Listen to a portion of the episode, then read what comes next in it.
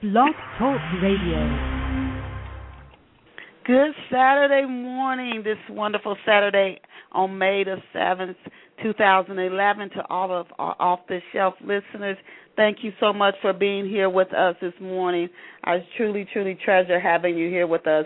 For those of you who it might be your first time tuning in to Off the Shelf, but we have many loyal listeners that I appreciate, I want to introduce myself to you. I'm your host, Denise Turney coming to you live from Philadelphia, Pennsylvania.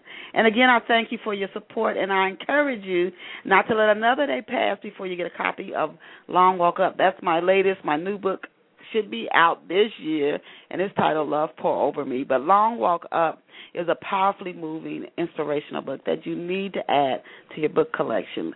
Uh, only for six dollars. You can get it in print or in ebook form, and you can pick up a copy of Long Walk Up today at Chistell C H I S T E L L dot com. Again, that's www dot Chistell C H I S T E L L dot com. You can also pick up a copy at bookstores anywhere. If you don't see it on the shelf, just ask the clerk for it. And now I want to introduce you to our very special guest for today. He has been on the show before. So we're excited to have him back. He's a former journalist, and he, he, I want to talk about his new novel and some of his recent accomplishments and achievements. And our special guest today is Julius Thompson. He's a former newspaper sports reporter, as I was telling you, and he is also the author of the books Philly Style and Philly Profile, A Brownstone in Brooklyn, and Ghost of Atlanta, which is his latest. It, re- it was recently released, and he's online at www. dot and you really don't need the www, but jtwrites.com. Again, that's jt spelled just the way it sounds, jt Writes, W R I T E S dot com, JT Writes dot com, Julius Thompson. Please go over and check him out. You can you can visit his website, and again, I always say this is what I love about internet radio. You can visit his website even as you listen to today's interview. So, Julius, welcome, welcome, welcome back. Denise, thank you so much. It's just a pleasure to be back with you. Uh, it's been a good, it's been a long time, and just great to hear your voice. Uh, I, you know, you bring back a lot of my Philly memories because I'm from Philadelphia, and it's just just tremendously wonderful to be back on with you again. Oh, I so appreciate it. And I'm sure all of our listeners do as well. Uh, for our listeners who are, as we were talking before the show went live, for our listeners who might be tuning in to hear you for the very first time, I just want to make sure we go back and discuss each of your books because all of your books are interesting, and it's very important that we discuss them before we get to the Ghost of Atlanta because you wrote a trilogy. Yes. So we want to give our readers, our listeners, um, a preview into what leads up to your latest, The Ghost of Atlanta. When you wrote Philly Style and Philly Profile, and I wonder this, like when I think about the Harry Potter books, did you know when you wrote that first book, when you sat down to write Philly Style and Philly Profile, did you know it would become a trilogy? No, I did not, Denise. When I wrote that first book, it was going to be one book, one book only. I would enjoy the process. But as I started to write, more ideas came in mind, more ideas came in mind. And I realized that it was going to be too much for one book. So oh. as I got oh. near the end of Brownstone, what I did was, you know, I've got to have another book. So I started to figure out how I was going to cut Brownstone off, and that led into Philly. And then when I was doing Philly, I said, you know, I got to have an ending. This is not the ending. So I had to work on that. And I pushed forward, and I moved, and then I got the idea for Ghost of Atlanta. So it was not just one. It was going to be one book, and all of a sudden it just whoa, it just expanded. And wow. you're right, when you're right, you just see that ideas start to flow, and if you realize yeah, all the the word stuff for all three books, it's over 150,000 words. wow. So you so that cannot be one book. it couldn't be one book. But how many pages? How many pages in would you say are in each book? There are about 200 and I said average about 219 to 225 pages in each book. Okay. You know, and, go ahead. And what what happens to these is that um, so a lot of people say, well, how do you know when the book ends? Well, you just know it ends. it's just one of those things. You know, how does a, a musician know when the song ends? It's just you have to have that feel. And so when I was writing the books, that was the thing. How do I end it? How do I push forward? How do I keep material in that won't be repetitive, you know, in the next book? So it's it's it's a little complication there, but once you get that figured out, then everything will flow, everything flows so well. Well, I, I think about again. I don't know why I'm thinking about like the Harry Potter books and Lord of the Rings. Those books were so long and still trilo- trilogies. That's why I was asking you.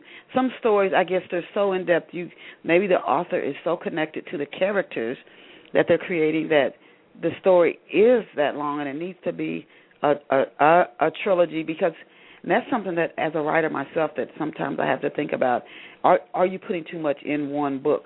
because you can overwhelm readers after a while if you have too much happening in one story. What what is happening? A brownstone in Brooklyn's first, and Philly style, Philly profile, then goes to Atlanta. What's happening in the main character's life at the start of a brownstone in Brooklyn? And can you introduce our listeners to the main character who's in each of the each of the stories? Yes, it's Denise. The main character is a young man named Andy Michael Pilgrim and I it, the name I just thought up, but what it means is pilgrim is the same as pilgrimage, a person going on a journey through life. And what okay. I wanted to do was to show what happened to African Americans and Black Americans in the last half last half of the 20th century, the 60s, the 70s, and 80s. How this affected us, changed us, and set the tone for what's happening today. The main character is Andy Michael Pilgrim, and uh, he is on a journey through the through the, through the 60s in a brownstone in Brooklyn, the 70s in Philly style and Philly profile, and the 80s in Ghost of Atlanta. Uh, in the turbulent 60s, he grew up in high school and college, but the book takes place in the in the senior year in college, and it's, tur- it's and I use the word turbulent a lot because in the, in the 60s was turbulence, and yes. how and how the the race riots in Brooklyn affected and changed him. The death of Dr. Martin Luther King, how it changed him. The sit-ins, the Vietnam War. A lot of people today don't realize there was draft boards then, and the biggest fear mm-hmm. for any young man was to get drafted yeah. to Vietnam. So all these things were affected him and changed him. And I, but I wanted to show the reader, you know, what, what was happening to individuals, not just globally. You hear it, you watch Eye the Prize and all these great pictures, but what happened to an individual growing up in this time. So what what it really Denise, and I really love the book is because it gives you the view from an ordinary person as he looks at all these events that are circling around, you know, the country. You know, from the riots, the sit-ins, the Vietnam War, and I tried to personalize it so, the, so our readers in the future can get a feel of what this time was like. And if you did read all my books, I have it's full filled with music, with food, with senses, touch, sound, and I, wrote, I like to put you back into that place, that sense of place, that setting. So in a brownstone in Brooklyn, it's the Brooklyn of the '60s. Not now, it's the Brooklyn of the '60s. How it was so different than the Brooklyn of you know of the '70s and '80s. Mm-hmm. Uh, when I grew up in Brooklyn, uh, in some blocks you could leave your door open and nobody would ever go in your house because everybody knew each wow. other. And you tell people that they didn't shop, yeah. totally yeah. shop, but that was Brooklyn then. And so what happened was the character became a writer and uh, in the seventies, he moved to Philadelphia. And in Philadelphia, he worked at for the old Philadelphia Bulletin. People in Philadelphia know what that is, one of the best papers ever. And uh, what he saw was the first signs of drugs and gangs destroying young people's lives in the 70s, and the breakdown in part of our communities, uh, and the breakdown in North Philly and South Philly and West Philly. So he saw all this, and the character, and the book revolves around the main character, Andy Michael Pilgrim, and a basketball player named Carl Mathis. So it's it's sports, but it's not sports. It's it's a sense of who we are and what we're going through. So in those two decades, this character grows and matures from a young person to a little older person, and you could just see how he can see the prism of all these different things going on. And I think I was effectively able to get this done again because if you read any of the books, Denise, you are in that place, in that time, with that feeling, and you're not here, but you're there. And that was my goal: is get you those, get you into those different places. Mm. I think that's the mark of of great writing when you get into, and that's why people I think go to the movies and pick up books. They don't want to feel like when they're reading a book that they're still sitting in their living room. They want to feel like they're there in the story. It's like going to the movies. You don't want to feel like while you're in the movies you're sitting in the theater. You want to actually feel like you're going through the experiences that are happening in the movie. So I think that's a mark, uh, the mark of great writing to actually take somebody and and through your writing transport them to another place or time that they may not have been before. Uh, I think readers appreciate that. The main character, Andy Michael Pilgrim, he seems uh, like a conflicted sort of man to me. I know you said he's on a journey as we all are, and he's trying to figure out his way, and he's coming up through the '60s where he's. I mean, he didn't spend his childhood during those turbulent times, but but uh, college, high school, those are times when we, we most people or many people are starting to make choices about what I want to do, what how do I want to earn a living, what career do I want to work at, do I want to start a family? It's a, a that's a time when we start to make some pretty major choices that are going to influence the rest of our life. So as he's doing this, I feel like he's not made a decision about anything for sure one way or the other. He's sort of like um something that will just be drifting along down a river. That's the way he he comes across to me. Not that he's he's made up his mind like somebody could say, "I'm going to go to college and I'm going to uh get me a degree and I'm going to become a dentist or an attorney or a writer or whatever. He just seems to be going with whatever whatever like he's floating down a river. Whatever wherever he goes that's where he'll he'll be and he'll deal with that. What made him number 1 go from New York to Philadelphia? And number 2 cuz I would think sports world New York be the place to be. And then number 2 what makes him uh, c- conflicted. He seems conflicted to me. Great question, Denise. First of all, he's a when he left college, uh, he's got a job with a newspaper. Realize during that time, there were very, very few black faces in sports on TV or mm-hmm. on, even hearing on radio, and there was no ESPN. And no. so it it was it was so whenever you get a job, matter of fact, um, up until like the early '70s, there was maybe about you could put a handful of black sports writers all up and down the East Coast from from D.C. to Boston. Mm. So so I wanted to get that. So he got a job with the Philadelphia Bulletin as a sports writer, which is a great job because you know he uh, he had a chance to really make a difference, and he had a chance to travel. But the opportunities were far and few between. So the opportunity came up. He had to leave New York and go to Philadelphia, which is another great sports medic, you know, sports mecca. Uh, your second question, he's he is conflicted. Uh, he's very, very passionate, and I think what happens is all these different things are circled around him, and he's trying to find his way. You're right; he's floating along, he's changing, he's seeing things, and he's reflecting. He's more of a reflector of what's going on. You, through him, you can see everything else. You can see the change. You know, you and mm-hmm. that, that's when we get to the Ghost Atlanta, you're going to really think it's conflicted, because because I had a reader tell me, email me, I love the character, but can't you get a man a break? oh, um, but that's good. That's why they stick with the story. They do love the character, maybe because he is con- conflicted. Tell us about one uh, a major conflict without giving the story away that happens to uh, Andy in a, a, a brownstone in Brooklyn. And I love the title, by the way. Thank you, thank you. One of the main things that he had to face was uh, is and we all face this is is is overprotectiveness of the parents who want their child to be perfect in every way. And at one time he totally rebels against this. You know, I'm not perfect. I'm a human. Mm-hmm. I'm not perfect. I'm gonna make mistakes. And right. it, it sends sends him off on a tangent which could have led to something really, really bad. I mean, uh. really and tragically bad. But luckily, one of the other characters was able to come in and you know and give him direction and you know and show you know this is what is going on. And to calm him down because he's high strung. And so sometimes okay. that sometimes that he would just react and just react and go off. And that could lead to other things which I use that a lot in the book to show that this character can be you know uh influenced. And you know and can because he had to make a great decision one time in he's in Harlem and he was in you know and there was uh, H. Rap Brown. I talked about that in the book about should he go in direction of either being a militant ah. or being a just a, another black man trying to make it through the world. And that's the biggest conflict he faced was should I join him being a militant and go off, you know, and get the gun and get in the neighborhood and black power and help free the people, or should I be, you know, should I go into college? And that was big, big. Wow. And that was a life changing decision. yeah, back then I can see just the climate in the in the sixties and in the seventies, particularly the early part of the seventies, where he would be conflicted like that, particularly with him being in a city. Now, if he was from a real small town, he might not have so much of that conflict.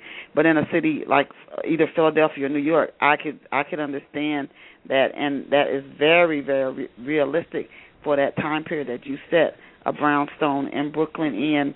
Uh, are there any events? And I asked you this before, uh-huh. and, and then even even as you were you were you were answering the earlier questions I asked you today, I was thinking this: Are there any events in Philly Style, which is the second the second book in the trilogy trilogy for off the shelf listeners? in the in the in the three three books, which starts with again a brownstone in Brooklyn, Philly style, and Philly profile, and a ghost of Atlanta. Are there any events in Philly style and Philly profile that are based on your real life experiences? There are one or two events that I use as because I was a, a sports writer in in Philadelphia, and uh, what I d- did was I saw a lot of uh, events with with gangs and and you know gang warfare I saw things, and I used some of that as the basis for some of the events in Philly style. But it's changed. I didn't use the exact event. Uh, one thing I used was a baseball game. Um, it was in North Philly, and I won't give the name of the two schools, but if I called the mascots, you'd know who they are. Oh, okay. okay. and uh, one of them's the Mustangs. okay. And, and the other one was the Pioneers. ah, okay. and uh what happened was they was I was at a baseball game, and near uh-huh. the ending we heard this somebody whistled, and we look up, and there was a right in the middle of the game these three or four kids from each team took off, jumped over the fence, because they had been called to go to a gang warfare. Wow. So, so the gang war, the gangs had more pull over the fact that I loyalty to a school or a baseball team, and that just blew my mind that something that negative yes. could influence. So I use that incident as one one of the basis for something in the book. So what I try to do is is not exact the same thing, but it's similar, and because I wanted to get that feel of how something so powerful could just take over a young person. People don't influence. And, and gang warfare is going on now. In fact, I teach high school here in Georgia, and we have gangs here we have to watch to make sure with the gang signs right. and the colors out. So th- that's why these books are still relevant. It's still going on now. Yeah, and when gangs first started, I'm told they really were started to sort of counter uh, uh things that the um what they call the night riders used to do, burning down black folks' homes and stuff yes. to counter that. And then somehow it turned, yes. and the people ended up fighting each other. It Yes. somehow it went from protecting the community to people turning their guns on each other. Uh, it just, it, but it started out as a positive thing, like we're going to protect our community, and then next thing you know, the people are aiming their guns right at each other. Uh, that, that you know something that transpired over the years, and it hasn't come away from that yet. But hopefully and prayerfully that it will. What was it like for you working as a sports journalist, and why do you think there aren't any aren't more? There's so many African American athletes. How come there aren't more black sports journalists? Here's the thing. Here's the thing. The first question. Uh, that was probably the best ten years that I've ever had, because uh, I worked from '71 through '81 in Philadelphia. in Philadelphia, mm-hmm. uh, with the Bulletin, and I was able to just to see. I mean, I was on top of events. I was there when things happened, and I was able to write about it and to instill, you know, uh, help help. Now, some people say I reason I coach now and work with people now is the fact that it's the fact that I, I love working with people and young people, mm-hmm. and, and I could see their development. So when I went to um, Philadelphia, my goal was two things: to write and to help get more young kids involved. Matter of fact, I have two people that really followed me. One of them is um, Barnett Wright, who was a copy boy in Philadelphia, and now he's the managing editor of a newspaper in Birmingham, Alabama. Mm-hmm. Birmingham, the big Birmingham newspaper. And I got okay. him started. He he was with, he was in William Penn High School, oh, in uh, okay. on Broad Street. And I, you know, he wanted to be a journalist. I brought him in and helped him get started, making good contacts for him. and now he continued. And I think we have to do more of that. And have a young man named Darrell Bell, who did the same, you know, who worked with the same thing. He's now a reporter, and help influence others. Uh, Dave Sims, who's now on TV, uh, who's at the ESPN. You know, got okay. to work with him, help him get started. So what you have to do, and to, to, I try to answer both questions at one time, is that I really enjoyed the experience of being a reporter, mm-hmm. but I wanted to help, and we don't have that. Number one, with the school system, we've got to get our young people more in tune that writing is important, that reading is important, and this can lead to other opportunities. They don't understand that it, it can be more, a career can be more than one or two things. They've got to realize that it's a whole horizon of ideas they can you know they can achieve and they can go for. And so what I try to do, and I, I know a lot of other people try to do, is to, you know, is we have our career day is to show them, which we didn't have then, you know, that you know you can achieve this goal. You know, you don't have to stay in that one area and do that yes. one thing. You know, mm-hmm. that you can grow and you can move. And so what I did as a as, as a sports writer was to show because I was one of the few. I was one of the few sports writers in. in matter of fact, I was in Philly, only one in Philadelphia. There was no other black faces in Philadelphia. In wow. The, in the sports scene, New York had three or four, Boston had three or four, DC had one. That was it. There was remember that there was no wow. ESPN. There was only the local news and the national news coming over every now and then. So there was really no, you know, no other outlets that people could see a face, something that they could wow. And when I walked around to different places and I went to, to different events, people were shocked. You what? Yes, I'm Julius Thompson, Philadelphia Bulletin. Blew people's mind, did he? As a matter of fact, I'll tell you a cute story. We, uh, when I was a reporter for the Bulletin, we went to cover this game. Uh, it was out in near Coatesville, and we were, they were playing. Uh, it wasn't Coatesville. They were. It was uh, Owen J. Roberts was playing. Uh, I say one of those Governor Mifflin schools, one of one of the schools from Central PA. So mm-hmm. I was out. I was out there, and I walked in the gym, and there was nobody black but me. It was like wow. 2,000 people.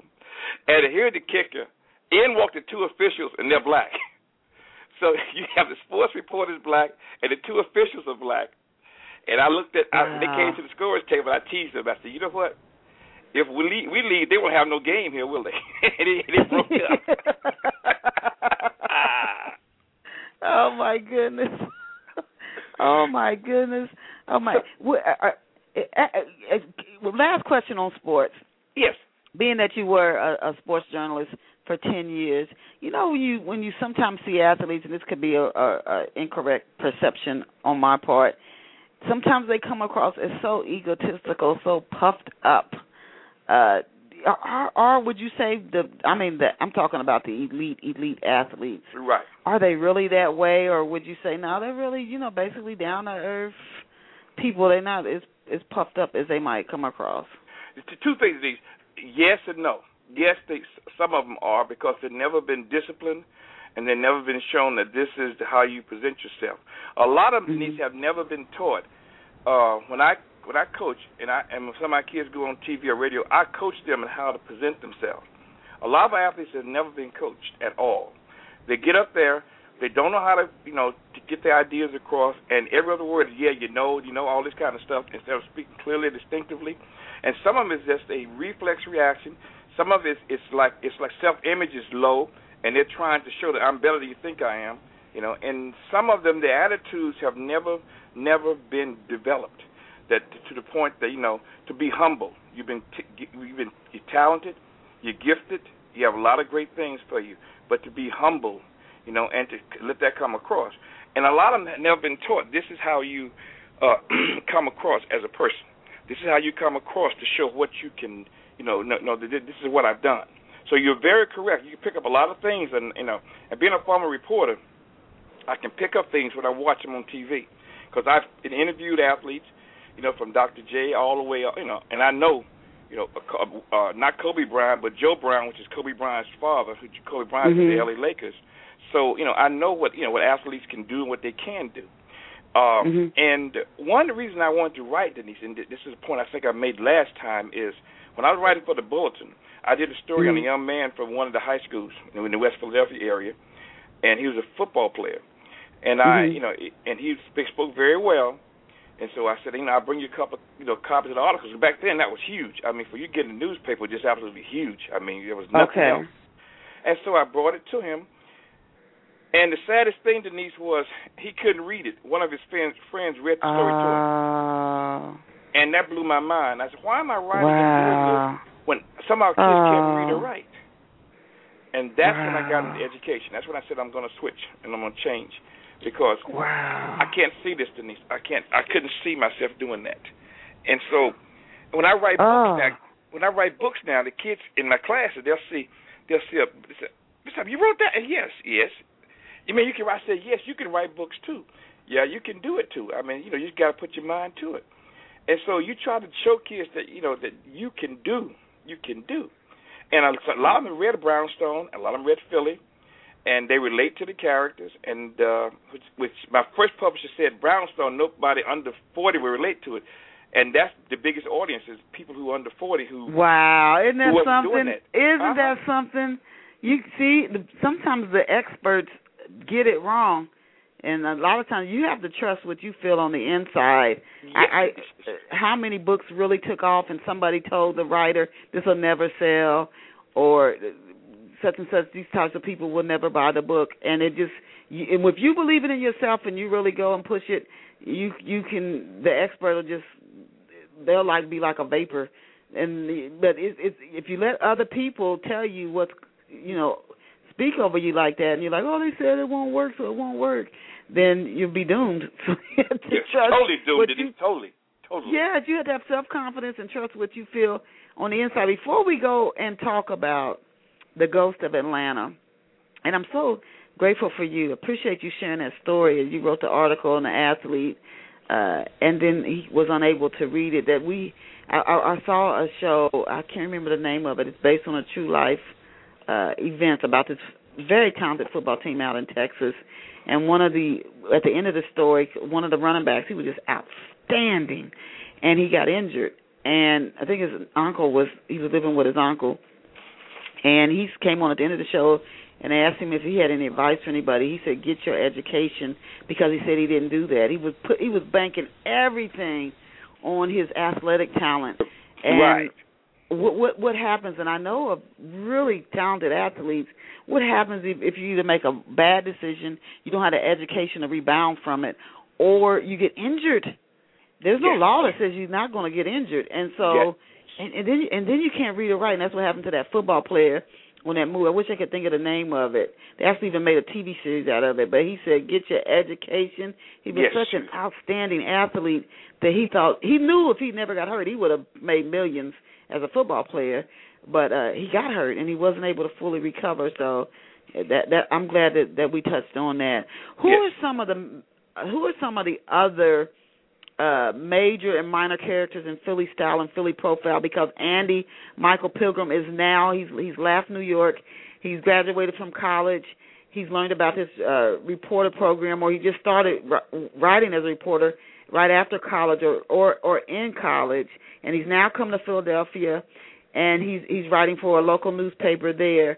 Who are some of the other major and minor characters in Philly style Philly profile that you introduce to readers to help to move the story forward?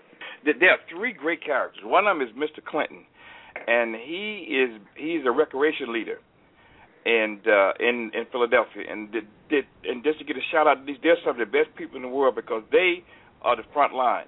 They give these kids a chance to do things in the afternoon, positive things. So he, and I really wanted to write about what these people do. He's a recreation leader, and he is one of the keys to the story because he knows the story between the the main characters, the, the antagonist and the protagonist, and uh, he is the balance between the two.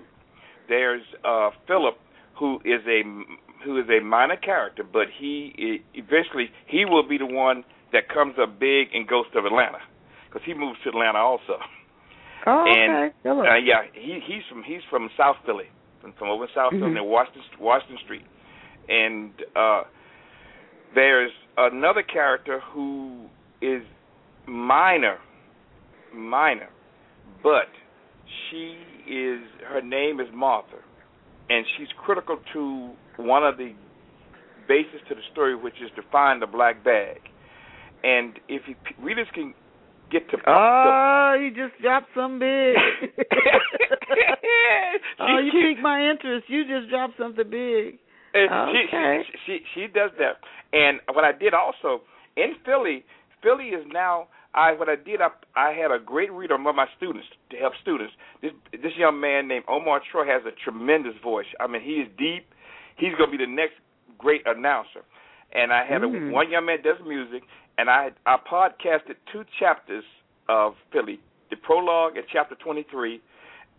And readers can really hear and see in their minds, and it's at Podomatic.com. And it's two chapters from Philly Style and Philly Profile that you can actually hear. And it's read. Podomatic.com. Okay. Yes, yes, yes, Podomatic.com. And go to the website and then go to Philly, where it says Philly, Philly Style, they can, it'll jump you right to it. And you can listen Oh, to okay. it. Go to the website. And, you know, it'll say Philly Style.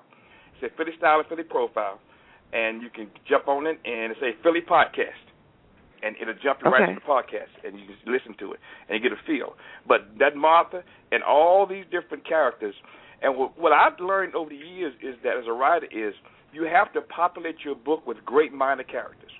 And these characters Yeah. have influence and change and they will love Mhm. Mr. Clinton because he represents the good. The good out there. And Martha represents a change and a sacrifice Ah. and and Ah. Philip represents someone who's supportive of Andy and the main character, and you know, and and is Andy and Carl in Philly Style Philly Profile, because it, it, it's what happened. Philly's a fast-paced book. It's it's uh, it's based on one weekend. It, and that's where I Oh. divide it up: Friday, Saturday, and Sunday. What happens, and it, it picks up speed. And people say they read it, they can't put it down. It just it just goes like a zoom, you know, one event after the other, leading to the Okay. climax on Sunday morning. So, so these characters are very influential. They change, they support, and they give the reader insight, and they represent certain views that I want to come across into the book. Okay. Wow. Oh my goodness. When we last spoke, Julius, you were working on The Ghost of Atlanta, which is the last. This is like you have to get all of these books. This is the last book if you want to know how the story wraps up. I know since we since we spoke, you've completed the novel, so congratulations. And you also recently it also recently got picked up by Barnes and Noble. Can you tell us about the um about about the Ghost of Atlanta getting picked up by Barnes and Noble? When did that happen, and what what did what was that experience like for you? I tell you, this it's it's it, it is a breakthrough. I mean, I- and I got the email from my publisher, and the email was just because it said she she she said was uh congratulations, you know, uh and that uh as of this morning, because it's big, you know, Barnes and Noble has decided to has agreed to carry your title, Ghost of Atlanta, on their shelves. Congratulations, Wow. a big honor. And when I emailed the publisher thanking her, she said, "No, thank you, because this is a big honor for us to get a book. Because Denise, there are a lot of thousand books out there, and I, you know, and I know what it feels like to be trying to get a book into on a bookshelf. Yes. And when I went to the local Barnes and Noble, they said it's going to be on the shelves this weekend, and it's supposed to be six weeks. Said some of them will be earlier. Oh, so I was my goodness. So happy, so happy. And this book, Denise, is a combination of all the other books, in the sense that um, it has. I can wrap up things, and I can put everything in perspective.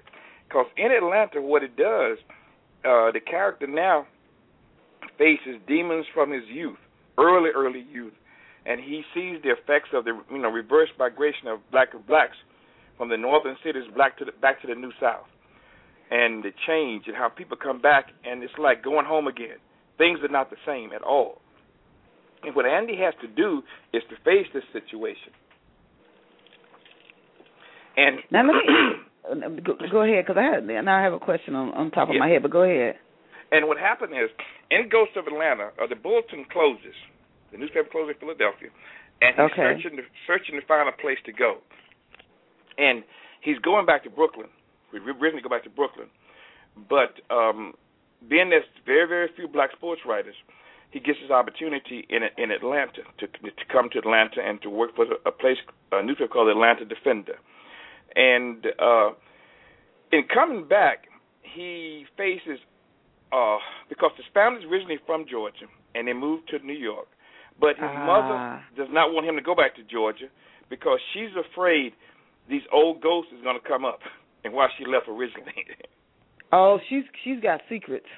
Mom's yes. got secrets. Yes. Okay.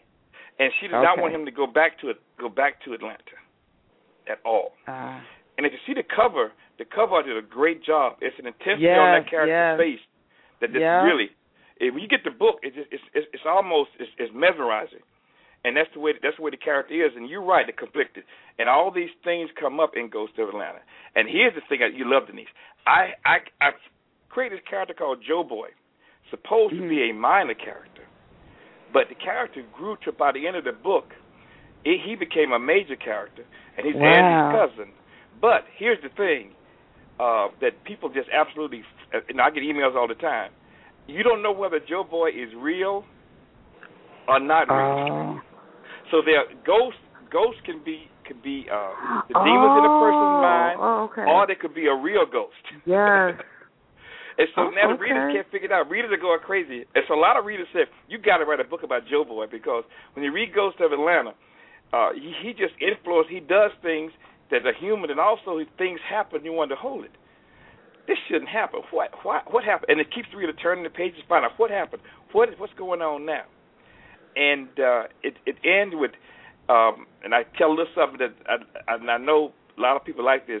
Uh, he, Eddie has a love affair in Brownstone in Brooklyn that he left and and separated for years, and but she's now in Atlanta also. And wow, uh, interesting. so now they go, meet again. Was she there? Was she there when he got there? Was she there before he got there, or Yeah, she was there before he got there. Okay. Okay. And so and so he, she's there, but I, I won't give too much away. But matter right. fact, one of my uh, I, I tell you this, but one of my uh, friends at church read the Brownstone in Brooklyn, and she, they loved the, the the female cat. Her name is Leslie. And there's a, mm-hmm. they're an old couple. They were like 80. They read the book together. I thought it was so cute. They read the book together, Brownstone in Brooklyn. And mm-hmm. they said, "Now don't you kill that girl now. Don't you kill that girl. they would tell you, don't you kill that girl. I won't tell her what I did, but they, they're to be mad at me. anyway. oh, oh, oh, oh. so in oh, Ghost of Atlanta, I think people, because the book is uh, is garnered a Georgia Author Year nomination, a Reader's Favorite Five Star. Oh, congratulations. Another award in August. Yes, and it's got two or three other awards going too. I'm going to be in Chicago in June at the Printers Row Book Fair and something may happen there. So this book has really galvanized, pulled things together, and it's a book that is that's full intensity, and it t- touches on the racism that's still in the South. It touches right. on emotions that's still here. It touches on the conflicts going on, the personal.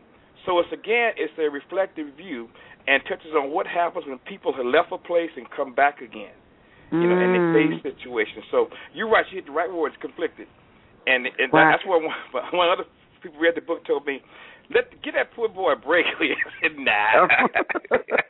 you know, I have to ask you now.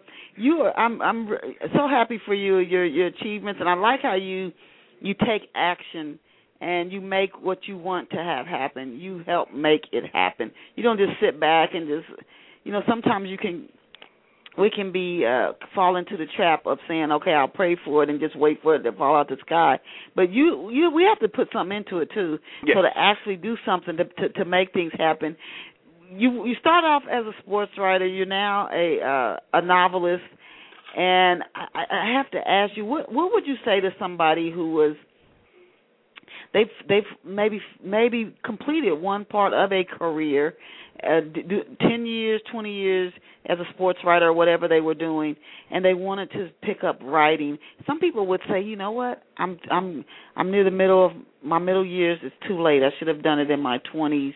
What would you say to somebody who says, "You know, I'm I'm 50 or 60. I should just stay at home with my grandkids or re- just wait to retire." But they wanted to to to take up another career, whether it was writing or something else we sometimes let age stop us. What would you yes. say to somebody who was do, I, who was doing that? And that's a great, great, great question, Denise. Because I'm 63, and mm-hmm. I'm still coaching, teaching, writing, doing everything, and people can't believe it. They see me and they say, "You?" I said, "Yes." Uh, what they got to do, Denise, is age is just a number. Mm. Mentally, if you let yourself think that way, then you're gonna be that way. You have okay. to get out, and because I teach uh, evening at Emory class uh, for uh, in at Emory University for creative writing, mm-hmm. and I have writers coming now, people who are in their 60s, 70s, and 80s, Wow. One lady come to Kane. I said, she said, I'm right. I said, I said, I don't care. You're right. And she got a great story.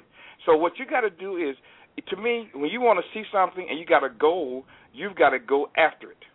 I yes. mean, you've got to go after that goal. You can't let people, you know, you can't let that because I hear that all the time. Well, this is this. I said, there's no such thing. There's no such animal. Number one, you got the wisdom, you have the knowledge, you have the drive yes. and desire. And a lot, a lot, a lot of people in my class who say, you know, I raised my children. Now I'm gonna do something I want to do. I want to write. Mm. I'm gonna write now. And I said, okay. you got to go for it. Go for it. I yes. tell everybody to go for it. You know, don't even think about it. Find find a good creative writing schools in your area.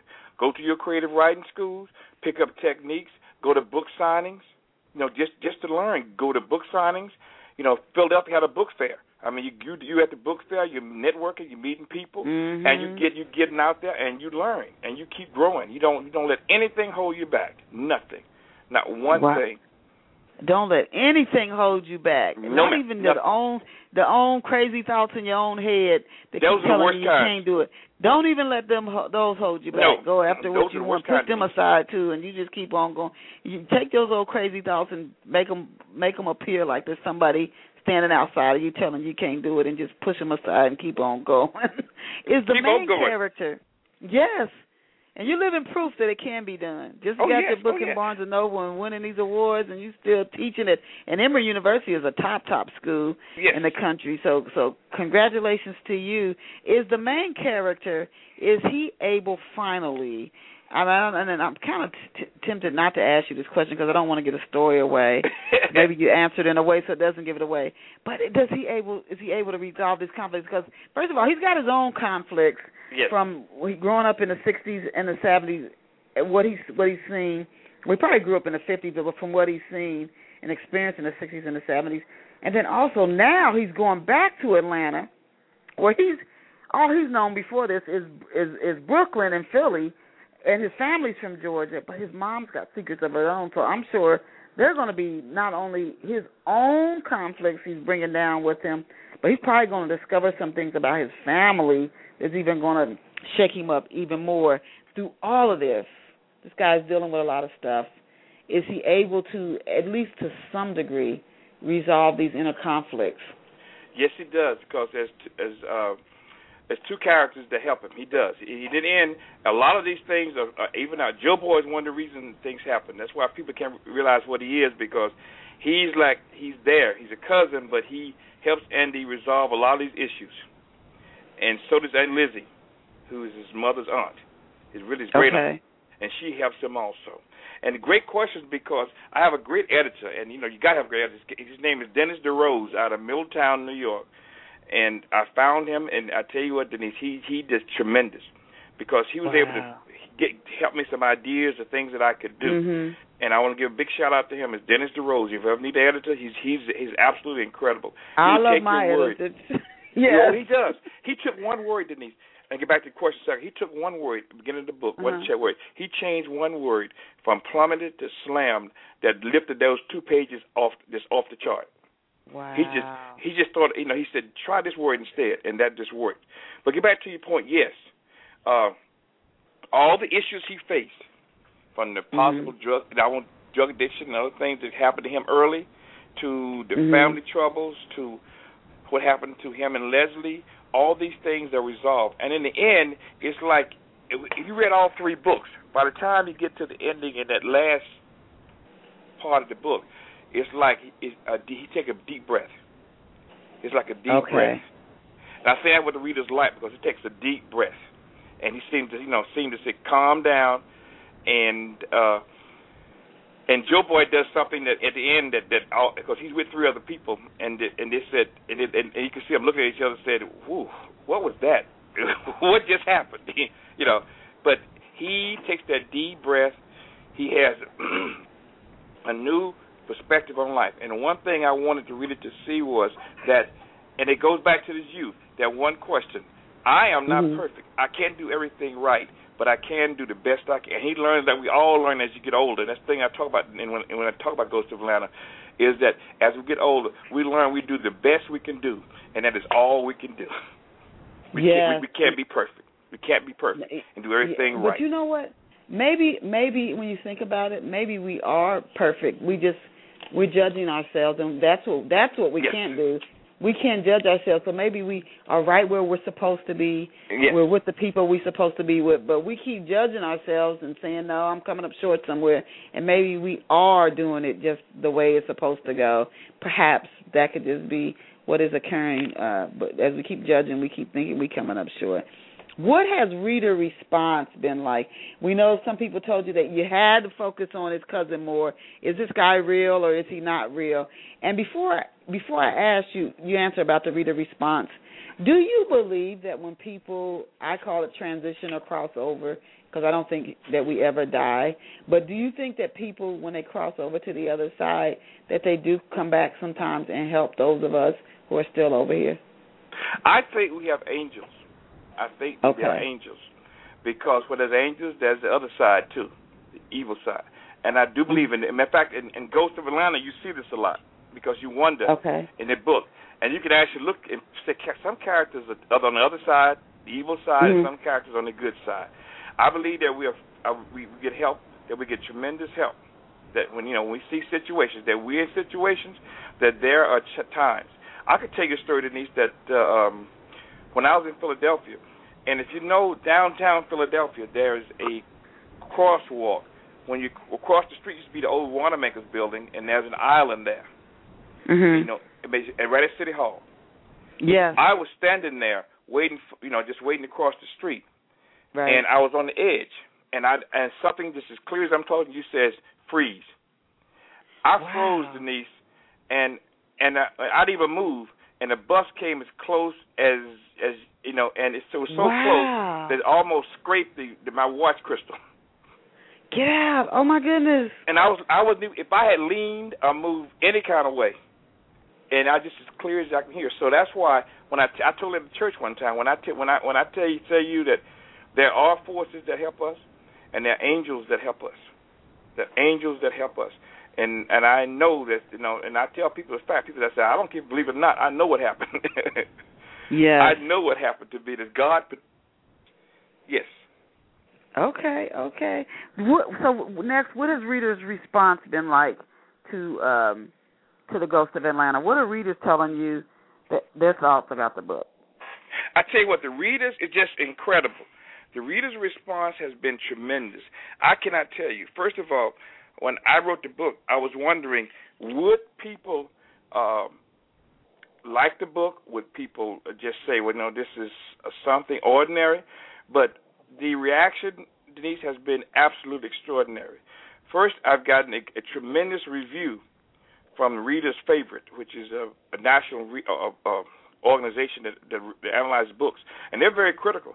Sometimes they were they were they were they were uh, do very very bad reviews, but they gave me a five star super Ooh. review, and that was tremendous. And, yeah. But they would, but what got me also Denise was uh, my book was read because all of my books now are e-books, and you can get my books are e-books. You can get them as print. You can get them as Kindle, Nookbook, everywhere. So, one a professor from Emory read it and, and wrote a tremendous. Uh, she, she she didn't write a review, but she told me some tremendous things about the book. How she loved the book. How this book is going to be is going to be up there. This book is going to be up wow. there. Uh, George Wright Author of the Year uh, is, is people have got just tremendous comments. I mean about the characters, the books, uh, who you know who they are, just the situations. Um, matter of fact, uh, the book in the small town, which which is one big, a lot of the book take place in Georgia. It was on the cover of their newspaper, and it got tremendous because a lot of scenes take place there. I've got tremendous results back. I thought that a lot of people, especially when I was talking about some of the still racism and things, would not like it, but it has crossed that barrier. mm. Um, And then, and then, just just to just to get the response of the ordinary person, just has been incredible. I'm almost almost in shock that the book is just wow. really taken off. And my I'm, publisher, I'm, Passionate Writer Publishing, it does a tremendous job. They're the ones that got me in Barnes and Nobles. They're the ones that did the cover. If you ever, they're called Passionate Writer Publishing, and they're just absolutely tremendous. They just, they they they, they really push. They they do things to help you, and they they're very very professional. And I think this book has got the treatment that I wish the other books had got. You know, just just the Okay. overall push.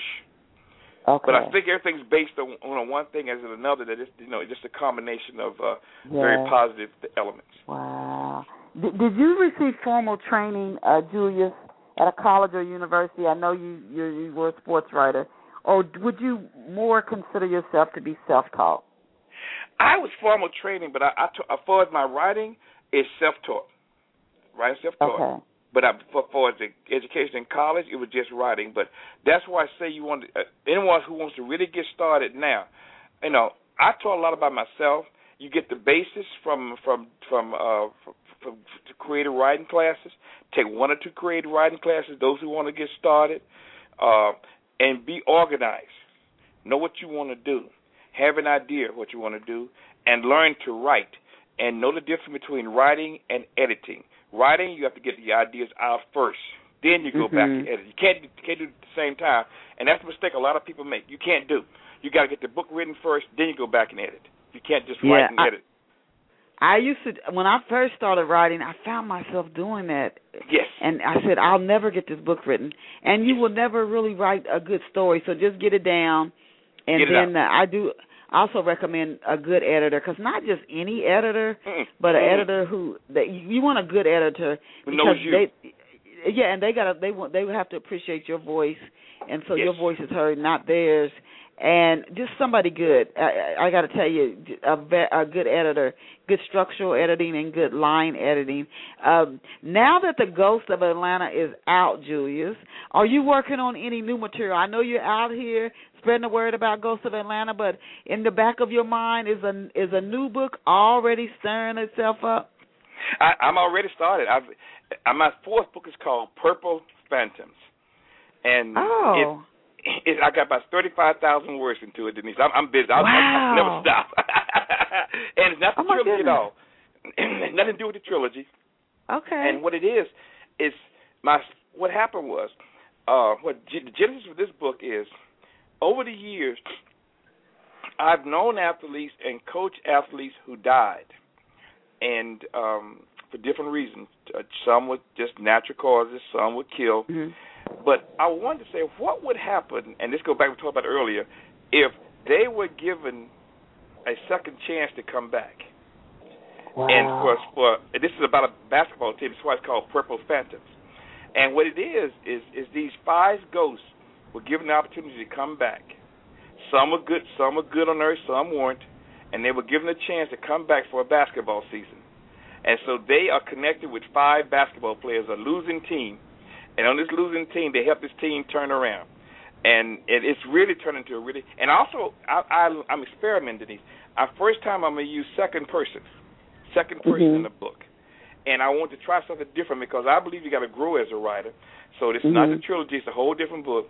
My readers may say, "Oh no, I may have they like it." You never know. But it's I'm working that now, and I have a Oh, book called "Travels on a Greyhound." I'm thinking about. Oh, on the Greyhound bus you think about Purple Phantoms. Oh my goodness! And you sound like you've already got quite a bit of it. Uh, so when did you start writing on Purple Phantoms? What I do now, I learned this from a great writer called Terry Kay, and this is advice I give any writer. He told me, he said, Julius, when you finish one book, you finish the last edit on that book, don't get up from that computer or typewriter until you start the next book. That's how they do this. Wow! That I don't never get up- heard that before. Yeah, he said if you get the first line down, but see, it keeps your mind thinking. You finish that edit last book, you get a new folder out, and you start your next book right there. You don't you don't wait. You don't wait. Wow! Oh my goodness! In what ways, Julius, as we only have six minutes left, in Uh-huh. what ways so far has creating books changed you as a person? It, it what it does it just gives me tremendous tremendous exposure. I've met what I love. I love relationships and people. I've been able Mhm. to travel to different places, to meet different people, to meet other authors, go to events. Like last year, I went in the spring. I was in Virginia for the Virginia Festival of the Book. I was in Bu- Buffalo, which I'd never been before. I had never been in Charlottesville before. So what it does is giving me an opportunity to go out and to meet other like-minded people, and also to give me a chance to encourage people. And I get encouragement from other people. Uh, it just just gives me a whole perspective on life. I look at situations, I think about situations, and what it does is makes me, I think, a more well-rounded individual. And it, what it does, I think everybody's got talent. I think, but you've got to be breaking that talent out, and it's giving me a chance to show that I have talent now. I want to bring this talent out and to use this talent because I want people to read this book. The best thing I love, Denise, is uh, two of my books in libraries now. Hopefully, Ghost of mm-hmm. in a library, and so now people who can read about, say, if you're a person who never heard of, or never dealt with the '60s, the other '70s, or or going back to the play, but just get the book and get into a good story that hopefully in the future people can read it and say, "Wow, this was a different kind of place, different time." Yeah. And I really wanted to save these feelings and these times and this music and these sights to get people a chance to see and to get a view because as African Americans we we used to tell stories and I, I didn't want to lose these stories. I, I didn't want to lose mm-hmm. you know this. I wanted to get us out there. That's why I hope we get a lot more people writing because there are a lot more stories out there. We're losing yeah. our history, Denise. We're losing our stories. We're losing who we are. And I wanted to at least give a little part of it back to the future generation. Mm-mm-mm. For, for what advice, Julius, as we come down again to the last few minutes, what advice would you give to off the shelf listeners who themselves, you have a wonderful publisher, but who themselves are trying to land a book publisher? And if somebody already has a book publisher, would you recommend they stay with them, or if they don't like, they want something better, that they go on and look for a new publisher? What I'd like them to do, Denise, is a great question, is to take control of their future. Like I have mm. my, I found Passionate Writer Publisher because I was dissatisfied with my other two publishers, and that's okay. how I found this publisher. And I found it by going to the AJC Decatur Book, Book Festival. I saw this publisher there. We talked. We got involved, and I found the best publisher who would be with for a long time. Wow. Also, take control of your books. Uh, what I've done for Brownstone and Philly is uh, I was able to go to it's a website called it's a great great organization called Smashwords.com. Yeah. And I was able to put both of those books out as e-books and then now they've gotten Brownstone's got a new life now because it's getting readers. Philly is getting readers that they never had before. So mm. they've got to take control. Their, you know, find a good publisher. You know, get out there. And what you want to do is to go to um, it's a website called uh, Preditors and Editors, and has a list of all the the uh, agents oh, and publishers. Oh yes, that is a good site. It lets yes. you know about those editors you need to kind of steer away yes. from yeah, you better believe that. Believe I know, I know, I know, I know. I believe me, I know. And and so what I don't need is to get these people to get knowledge. You know, don't be afraid to try different things. Don't be afraid to to get out there and do things. You know, and just enjoy each time. Just enjoy the whole process, not just the publication, but enjoy the writing, enjoy the promotion, enjoy seeing your book, and uh, everything else will follow through. It's just you just keep enjoying moment by moment. Oh, Julius, you are such a delight. I must tell you, you are truly a delight. Before before we close, I want to make sure I tell our listeners about two two two missions uh, that are going on. One is a friend I met actually at a writing event, and I've been meaning to tell our off the shelf listeners about it. She has a website called Touching Lives Missions, and it's spelled the way it sounds: Touching Lives, L I V E S Missions dot org. And she's uh, she and her husband, she's a nurse.